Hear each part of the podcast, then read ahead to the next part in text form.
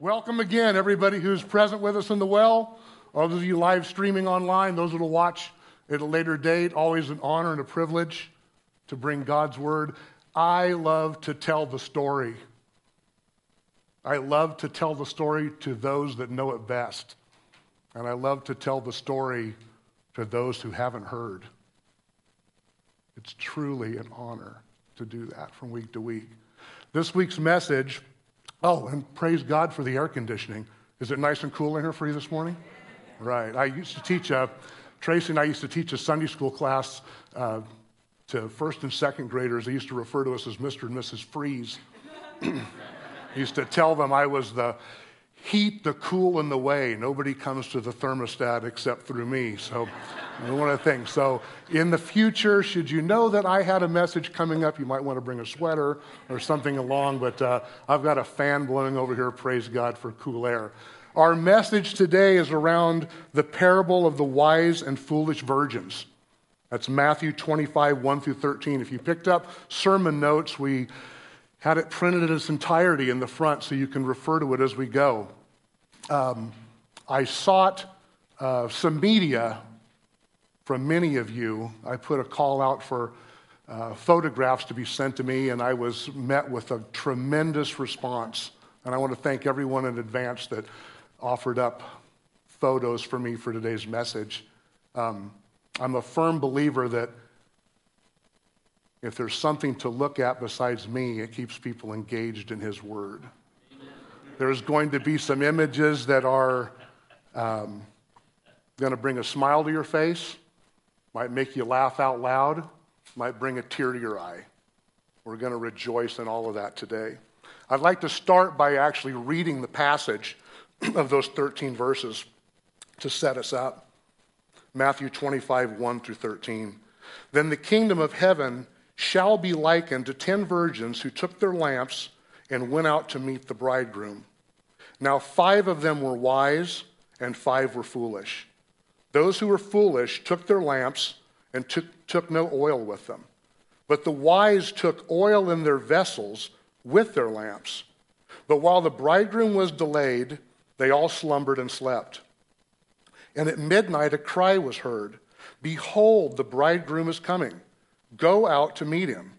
Then all those virgins arose and trimmed their lamps. And the foolish said to the wise, Give us some of your oil, for our lamps are going out. But the wise answered, saying, No, lest there should not be enough for us and you. But go rather to those who sell and buy for yourselves. And while they went to buy, the bridegroom came, and those who were ready went in with him to the wedding and the door was shut. After the other virgins came, afterward the other virgins came also, saying, Lord, Lord, open to us. But he answered and said to them, Assuredly I say to you, I do not know you. Watch therefore, for you know neither the day nor the hour in which the Son of Man is coming. So this is a parable from the great Olivet Discourse. Collectively, it's the disciples asking the question, When will you return, Lord? That answer in that discourse is collectively Matthew's chapter 24 and 25. And the answer is consistently, Only my Father knows. This is Jesus' own sermon on his own second coming. Which one? There's a debate on this. So, in my opinion, and that's M Y O P I N I O N, my opinion. This is the rapture. But that's not going to be our focus today. Know that this message, whether you're pre trib, post trib, mid trib, whatever it happens to be, is going to work just fine in whatever your theology is. So, where did this parable, where was it delivered? You can see here a, a, drawing, a map, if you will, of Jerusalem. You see the temple there in the center. To the right of the temple, you can see the Mount of Olives between the, the Kidron Valley.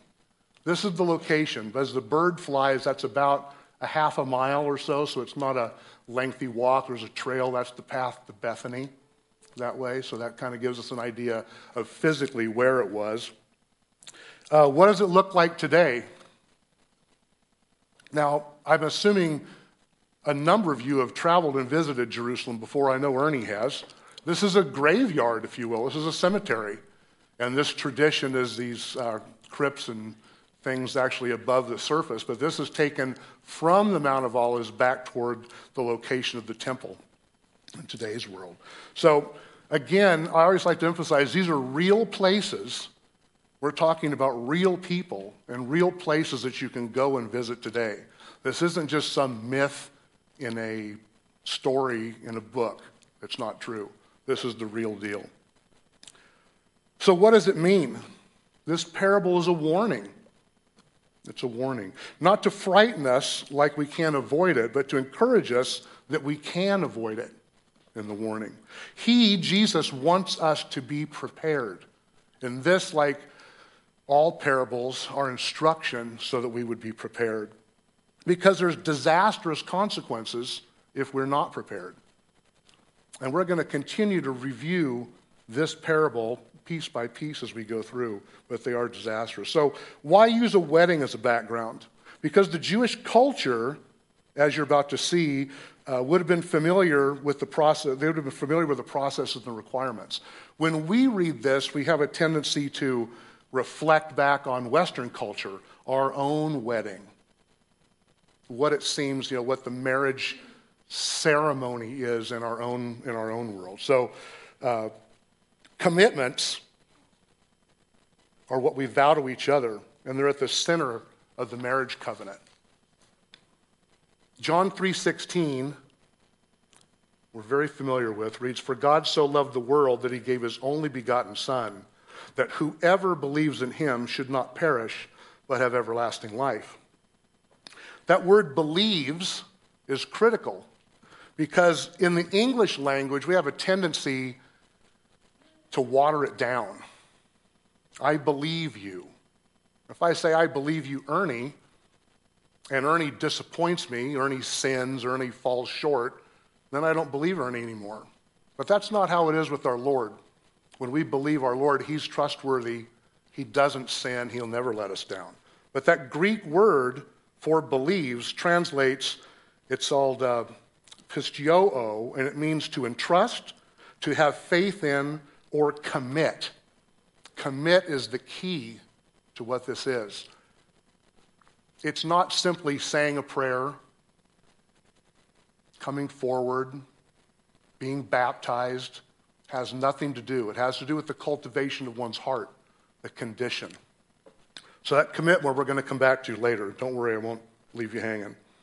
He wants us prepared for his return. Our God of grace and mercy gives everyone the opportunity. Everyone is given opportunity. Was the world prepared the first time that Jesus came? They should have been. The prophets had written out very clearly the signs to look for. Isaiah said there would be a forerunner, and there was. Isaiah identified the forerunner as a voice crying in the wilderness. That's exactly what John the Baptist did. Micah said the Messiah would be born in Bethlehem, and he was. Isaiah said he would be born of a virgin, and he was. Samuel said he'd be in the line of David, and he was. Isaiah said he would come to Galilee, and he did. All prophesied him having great power, and he does. But the world still wasn't ready. So this parable is simple, it's not complex. Jesus is coming again. That's all we need to know. He is coming again. He's coming in a sudden and unexpected manner. We will not, we do not. You hear on the news seemingly every week somebody professing, oh, I think it's going to be on October the, oh, I think it's a week from Tuesday. They don't know. Only the Father knows. Everyone should be prepared. That's the message. There will be consequences again if we're not prepared. So Jesus doesn't want us, he doesn't want to confuse anyone he wants his warnings to be very, very understandable so that we get them. So we only need to define four things concerning this parable. There's four points the wedding, the bridesmaids, the bridegroom, and the warning. In studying this, oh, there were people that went down rabbit trails. Well, who was the bride and what was this and that? Has nothing to do with anything. This is simply a story told And there's going to be points in it that we need to define what Jesus was intending. The first century Jewish wedding is not our culture. We're going to go through that. We need very important for us to understand the Jewish wedding ceremony of the first century. Our Lord teaches us with parables. He takes something his audience understands and lays it up next to something that they don't understand, and one will explain the other. We will no doubt recall current culture and are certain to compare as we go. We will be celebrating today God's blessing of marriage as an example of the level of commitment that Jesus requires for our salvation. So, first century Jewish wedding was the greatest event in a town or village. Everybody knew it was coming. When the, when the wedding and the marriage happened, the entire village or town, probably fairly small, knew everybody.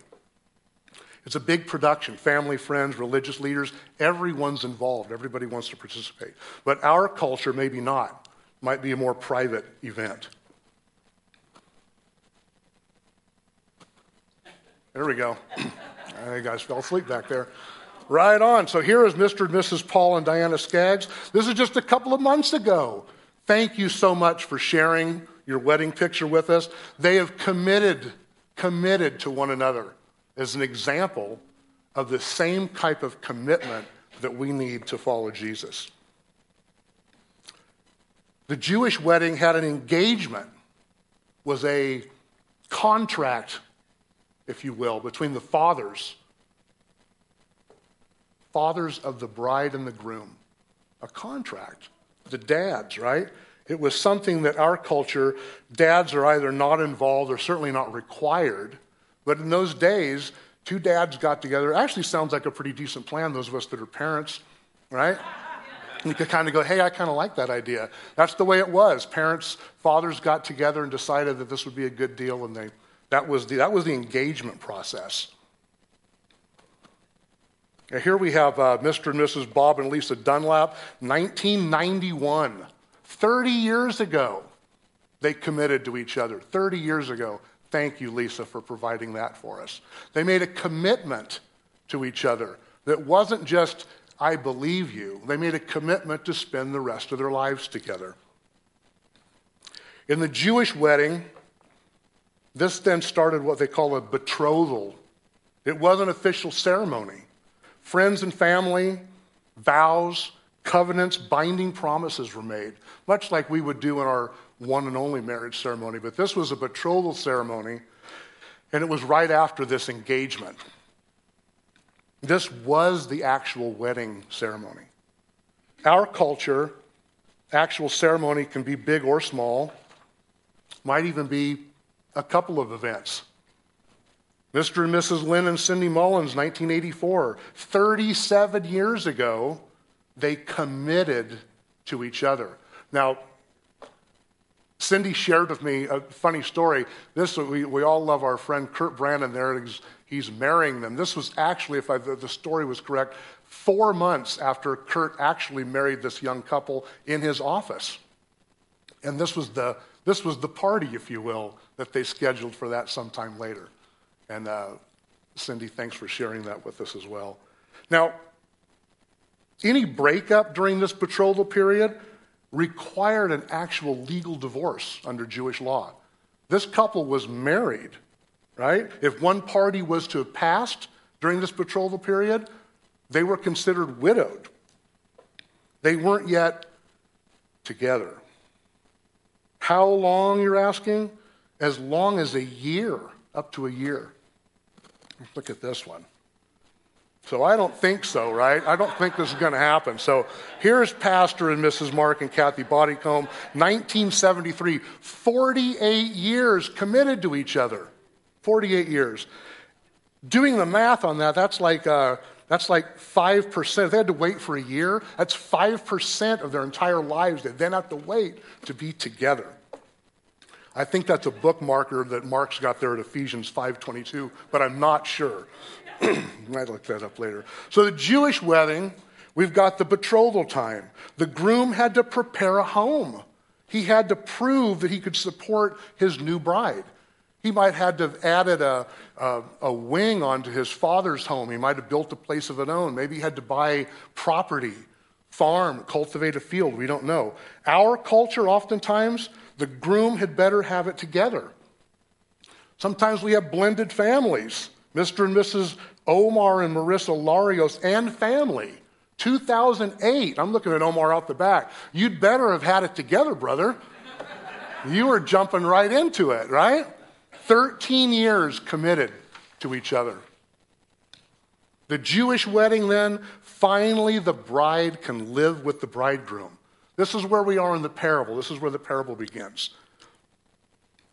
Here we see uh, Mr. and Mrs. Jody and Decia Garfield, 2002, 19 years ago, committed to each other. The example that they are to their family, to all of us, and all of you, the examples that you are. Jesus will explain so his disciples can understand. Why will they understand? Because they're familiar with the Jewish wedding. Peter, we believe, was married. He had a mother in law. I can't think of another reason why you'd have a mother in law if you weren't married. So there's that. I don't think that you get one if you're not. Praise God. I love you, Mom. You're good. Throw that out there.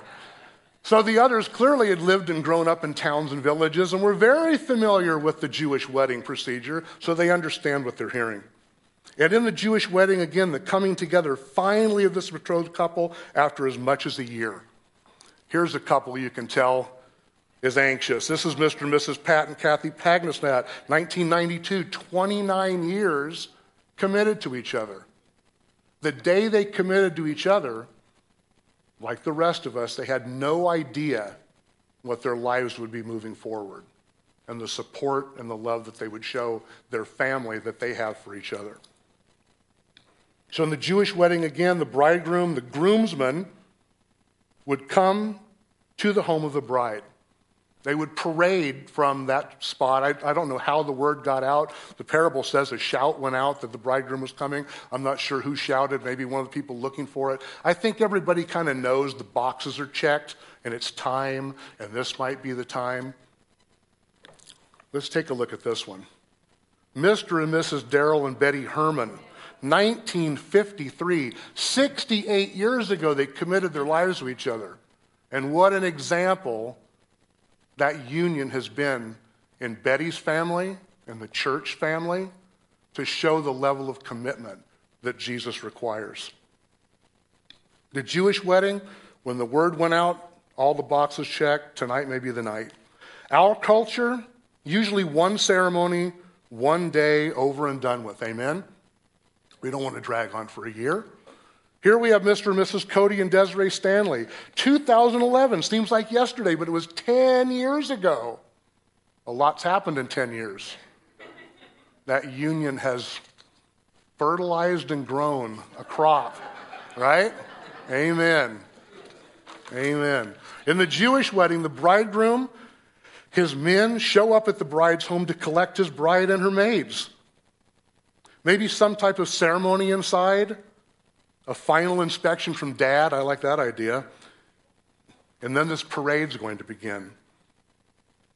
If not from the same village, it had to be somewhere nearby, walking distance. Here's a couple from the same village.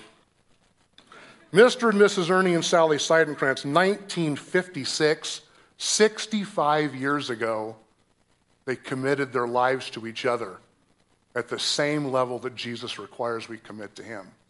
65 years.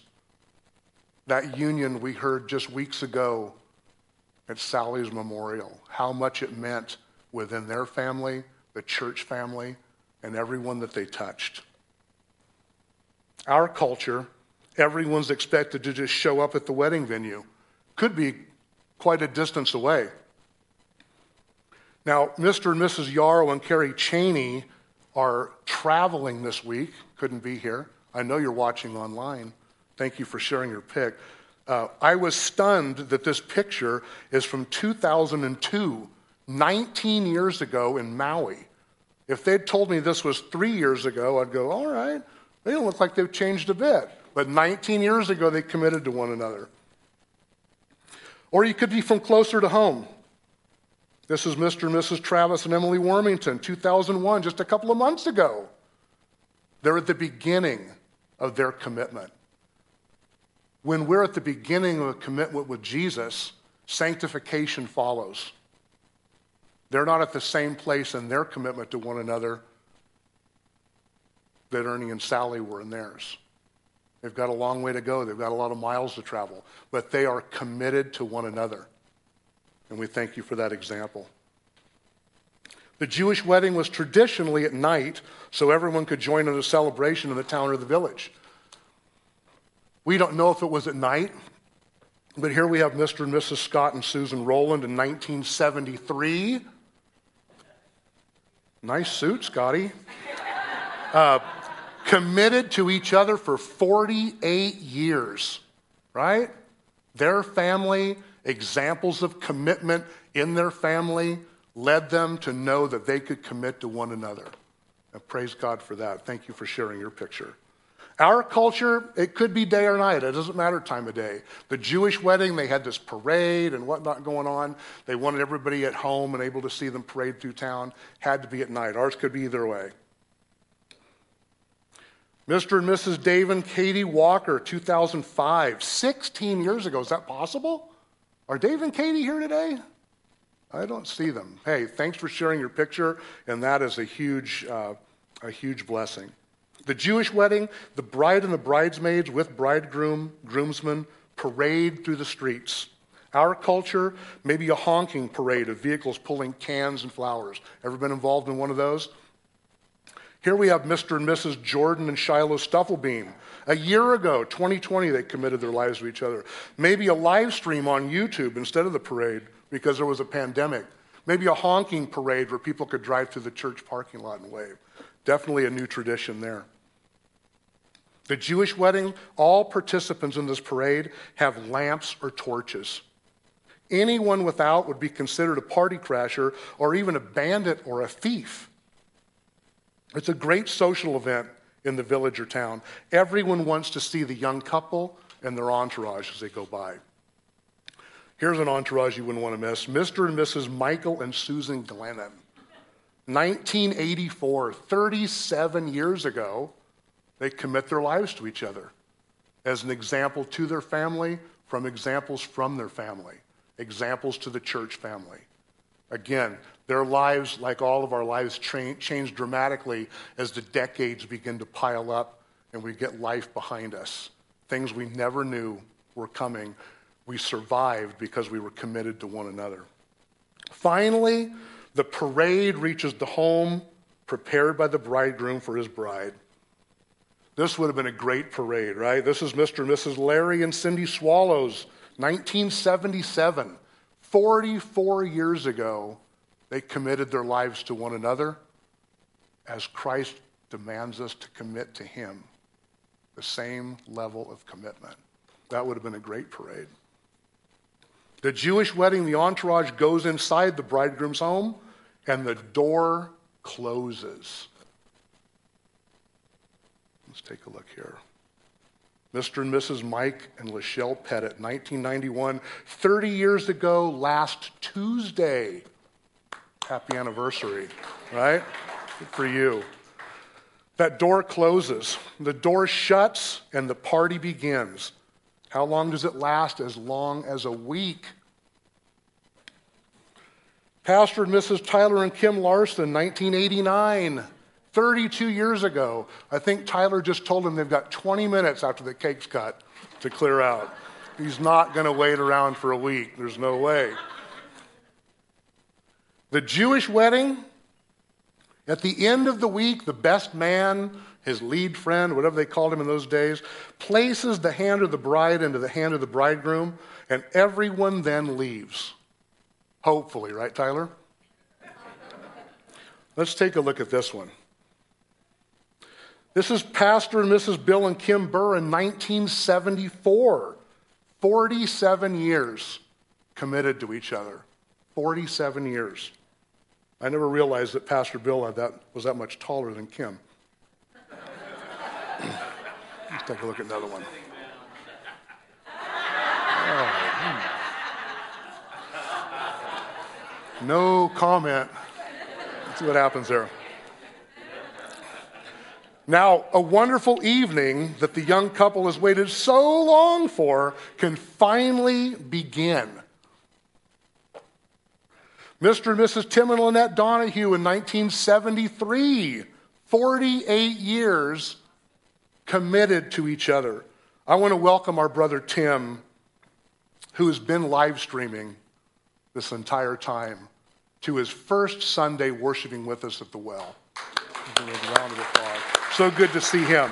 We rejoice in both your recovery and the powerful testimony that you have. Now, understanding this parable concerning the bridesmaids. In the beginning of the parable, Matthew 25, 1 through 5, it reads Then the kingdom of heaven shall be likened to ten virgins who took their lamps and went out to meet the bridegroom. Now, five of them were wise, and five were foolish. Those who were foolish took their lamps and took no oil with them. But the wise took their vessels, or oil in their vessels with their lamps. But while the bridegroom was delayed, they all slumbered and slept. Now, nothing is intended or spiritual in the parable about the 10 young girls being referred to as virgins. This is just the culture. They were very, very young. In today's culture, bridesmaids they're optional, they're not even required. Let's take a look at this one. Mr. and Mrs. Charles and Sally Thompson, 1954, 67 years ago, they committed to each other. Now, we talk about the bridesmaids. This is in Woodland Hills. Sally tells me that there was the pastor, herself and Charles, a young couple that stood up for them. Were they married, Sally? A young married couple stood up as best man and maid of honor, and Sally's mom. Six people total. That's all who's here. Take a look at this. Just a quick note uh, Sally's wearing black patent pumps with at least a three inch heel. Charles is not standing atop any boulders. I'm just saying. There's that. The Jewish wedding, traditionally, these bridesmaids were very, very young girls, very close to the bride, sisters, cousins, close friends. Now, let's get back into the DeLorean, load up the flux capacitor, and get our ride up to 88 miles an hour, and bang, we're back in 1985. That was bang, we're back in 1985. There you go. Okay, this is Tracy's first wedding. Oh, just checking, this is her only wedding, right? Three of these bridesmaids are married, and at the time of this picture, had five children between them. The maid of honor is at Tracy's left. This is my sister in law. These eight ladies today, including the four year old flower girl, Miss Carmi Skinner, have collectively 21 children and 19 grandchildren. Amen? It wasn't required. That's not what Jesus wants us to know. He doesn't want us to focus on the bridesmaid, it's just part of the parable. So, the word is out, the hour is near. Bridesmaids are at the home of the bride no doubt helping her get ready. They kind of know it's coming, I guess. I really don't know. I would believe they would have been praying together as well. They should be in our culture today. This is what they did. They got together, they supported the bride. That's the purpose of the bridesmaids. The lamps, torches, and vessels are only props in this parable. This is an illustration of what a lamp would look like. In studying the Greek word used in this text could mean either torches or lamps. Again, it's completely irrelevant. They both ran on oil, they both required oil. So here you can see the wick in the middle one looks like a rope, kind of pulls up through the middle. You'd pour the olive oil into the vessel, it would soak and wick its way up that, and then they would light that tip on fire. You did not know if that lamp was full of oil had very little oil or somewhere in between. You just wouldn't know. You would look prepared, but you'd only see that. Let's look at the next one. Here's the torch, same idea. You would either submerge the tip of that rag or whatever material that it was that would hold oil, and then they would light, and the flame would come off the top. And sooner or later, you'd burn all the oil up, and there would be a necessity to have more oil inside only used to, again, illustrate preparedness. And then the vessel. This is the vessel or a simulation of a vessel that they might have used, a clay vessel that would have held olive oil that they would have taken with them. So the five foolish bridesmaids had no vessel, just the lamp or the torch. And the five that were prepared had their lamp and torch in such a vessel as this, full of additional oil. The lamp itself, again, can be nearly half full or empty, somewhere in between. If one has a lamp and no vessel, we would believe that the lamp was full. Matthew 25, verses 2 through 4. Now, five of them were wise, and five were foolish. Those who were foolish took their lamps and took no oil with them. But the wise took oil in their vessels with their lamps. Now we're getting to the point. Jesus is very politely saying half are smart, they're wise. The other half are foolish. Why is this? If you know you'll be needing a lamp that burns oil, you should bring along some oil for your lamp. That's how they prepared. That's the illustration Jesus is giving his disciples. Simple preparedness. In school, I, can you remember uh, Mr. Can I borrow a piece of paper? Or Mr. Can I borrow a pencil? Right? That was me. Did I ever intend to return them? No. I was not prepared. I wasn't prepared.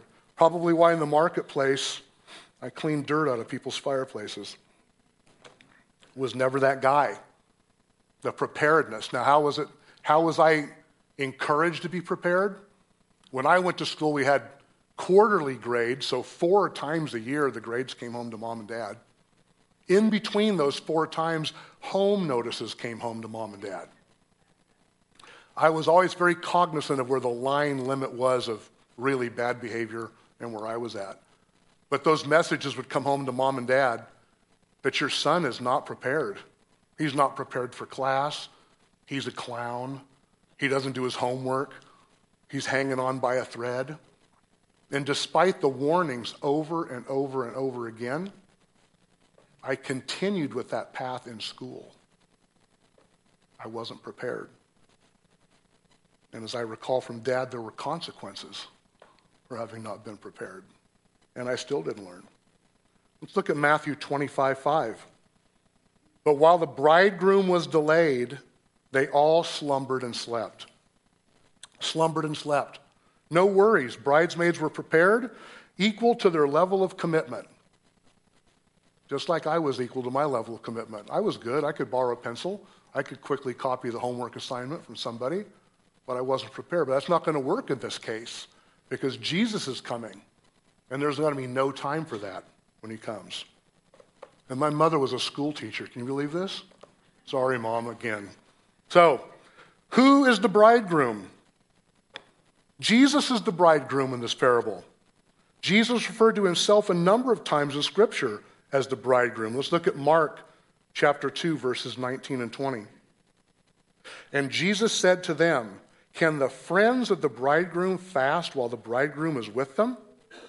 As long as they have the bridegroom with them, they cannot fast. But the days will come when the bridegroom will be taken away from them, and then they will fast in those days.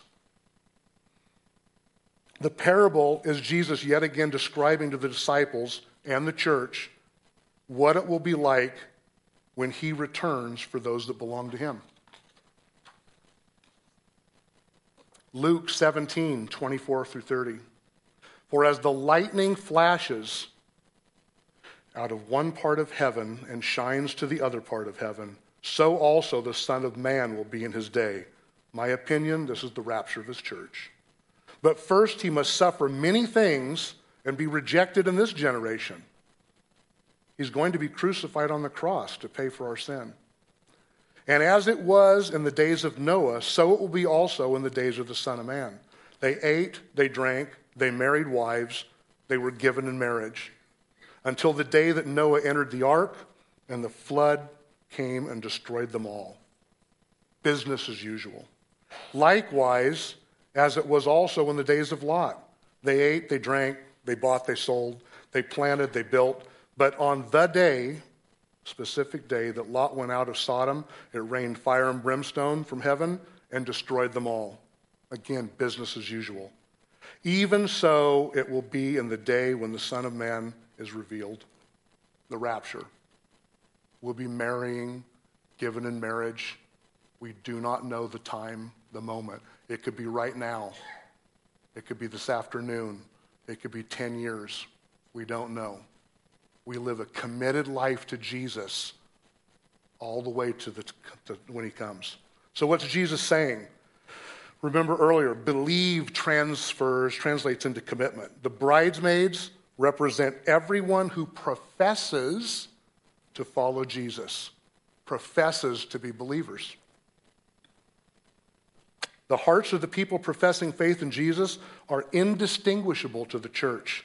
They are not indistinguishable to our Lord. He knows all who are His. We don't know, He knows. Bridesmaids are indistinguishable to each other, the village, the bride, the bridegroom, etc. They all appear prepared until the bridegroom arrives. The lamp or torch's flame, fueled by the oil, represents preparedness and commitment. Had the bridesmaids been prepared, committed, they would have had the oil required to keep the lamp lit all the way to the marriage celebration. You can't borrow commitment or oil from true believers and be saved. It must be your own preparedness or commitment. It doesn't matter that Granny came to church. It doesn't matter that your wife came to church, your husband came to church, your parents came to church, you visited church. You're the one that needs to make the commitment to be prepared. Inside the door of the marriage celebration represents eternity with Jesus in this parable. Inside. This is what that committed believer prepares for. Outside the door of the marriage celebration represents eternity separated from God. That's not what Jesus wants.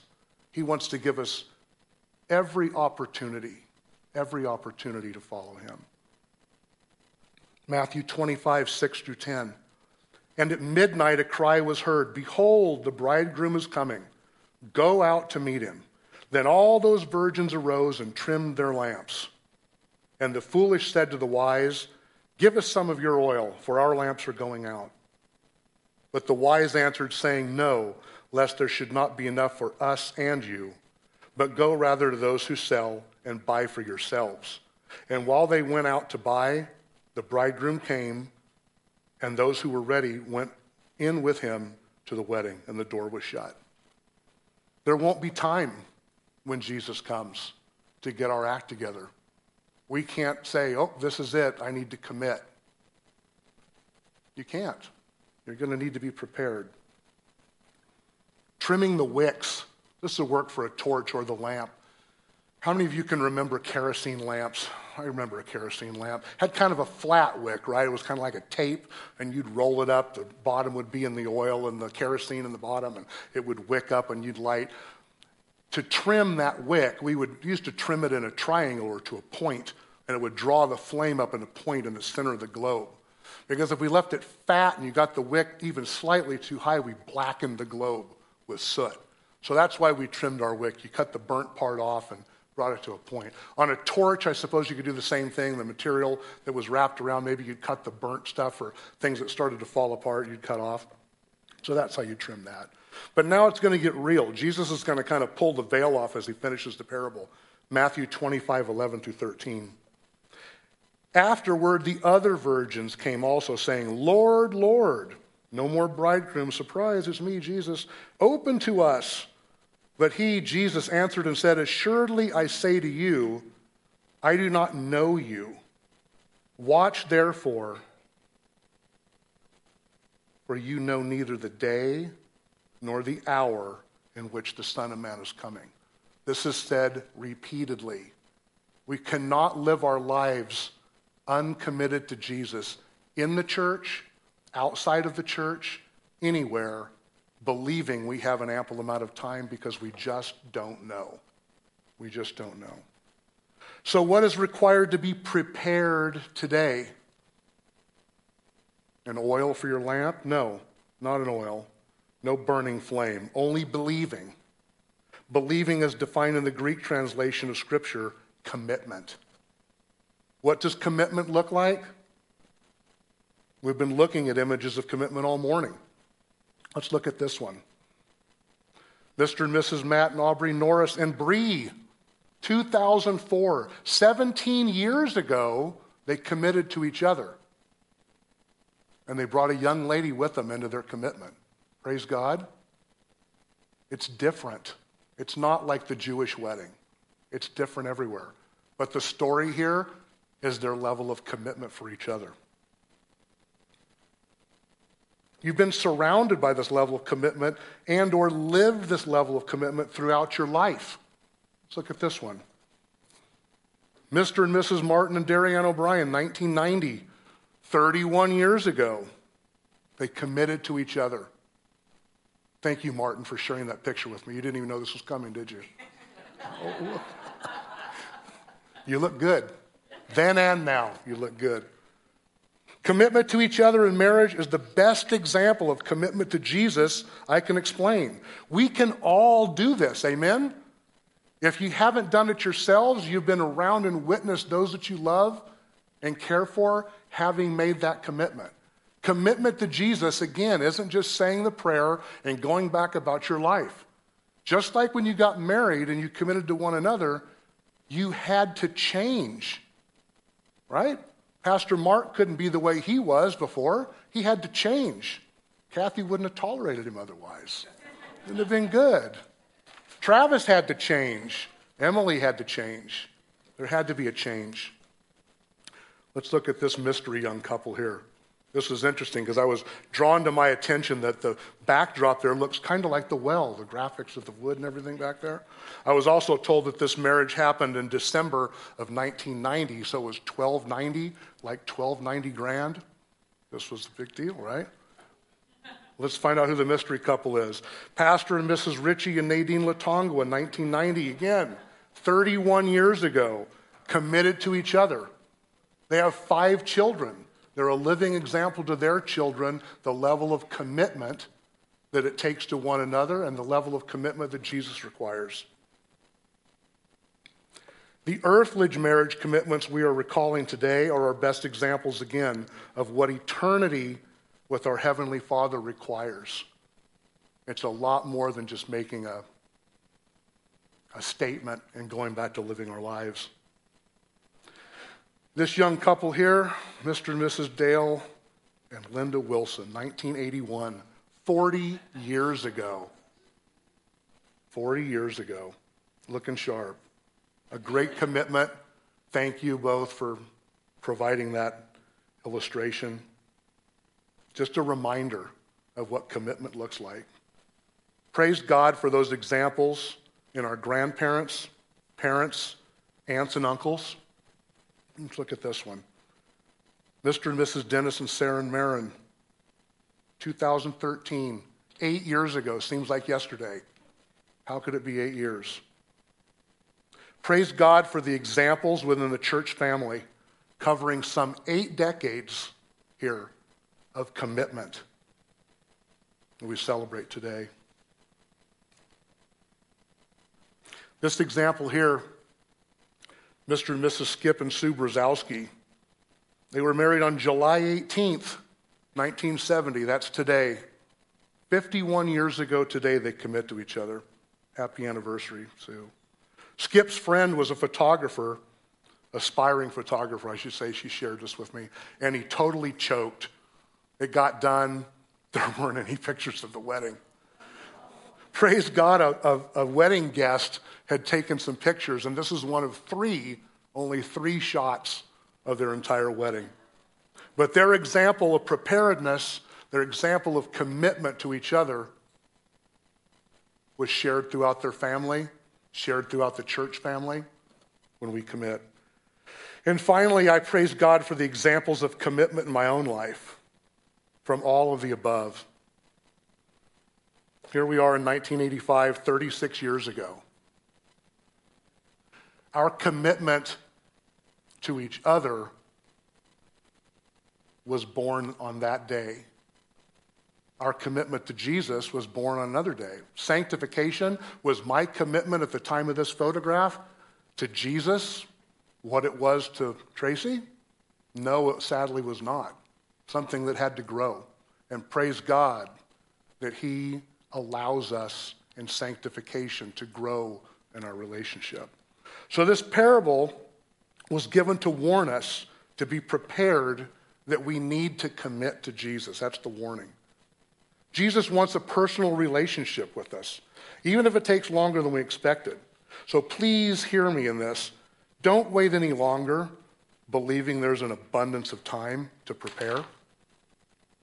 Because when he does return, and he will, there won't be any second chances for the unprepared. He will proclaim, I never knew you. This is, a, this is the type of parable that we've read countless times in our walk. But it's only when we begin to dissect it and break it down as to what it means to us that it makes a change in our commitment and a change in our relationship. If you know Jesus, you're in sanctification. Maybe your level of commitment is one that's unprepared. Maybe all you do is periodically come to the well to hear the word. We say, I went to church, we go home, and that's it. You don't give Jesus another thought until you go, oh, my goodness, it's Sunday again. Time to go back. But that commitment grows as your relationship grows. The commitment grows when you seek His wisdom in all things. That commitment grows when each day you begin reaching out to Him for His guidance. That commitment grows when we bring all of our troubles to Him, when we seek His wisdom and the answers that we provide. It grows and grows and grows. It grows in our marriage. And each of these wonderful illustrations, on that day, our concerns are not what they are today. Some of them a very short period of time. Some of them had been married for much, much, much longer. And life changes. Health issues happen. We commit to each other.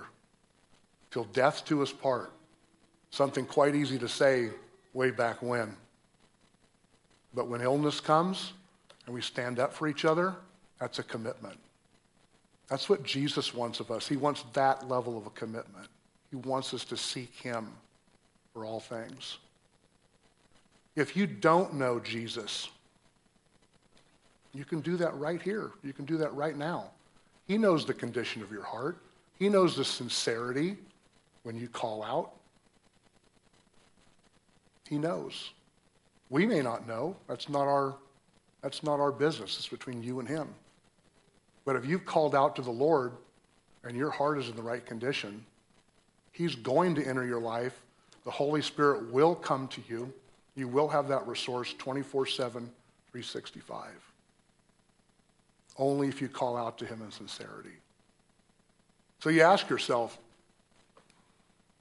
I was committed to my spouse. I was prepared.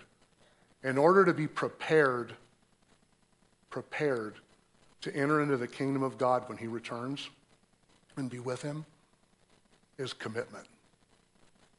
That's what we need to do. If you don't know Jesus, pray this with me, please. Father in heaven, I'm asking you, Lord, to come into my life. I'm asking you to take over control of what I've thought I've controlled. I'm surrendering to you. I want to commit my life to you. I want you to be an everyday part of my life where we have a relationship and talk constantly. Lord,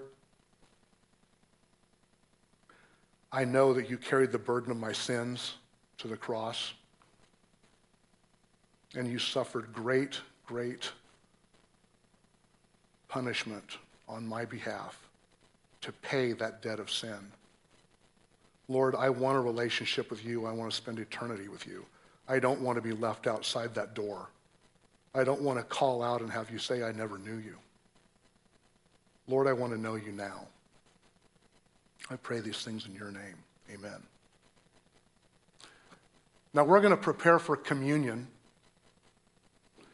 And if you have a relationship with Jesus, if you just then called out to Jesus for the first time, you are welcome to take communion with us. In front of you on the floor somewhere nearby is this handy little cup. Again, we always ask you to remove the little bread first, otherwise, you stain your pants in our chairs. Jesus asked us to do this in remembrance of him. I'm going to remind you that you can take this at any time, your leisure, during this closing song. But when we remember him, let's remember the examples that he gave us in this life of what the commitment he requires looks like. Let's remember for the sacrifices that he made. Let's remember him for the presence that he provides, the peace and comfort that he provides. Let's remember him for all of those things.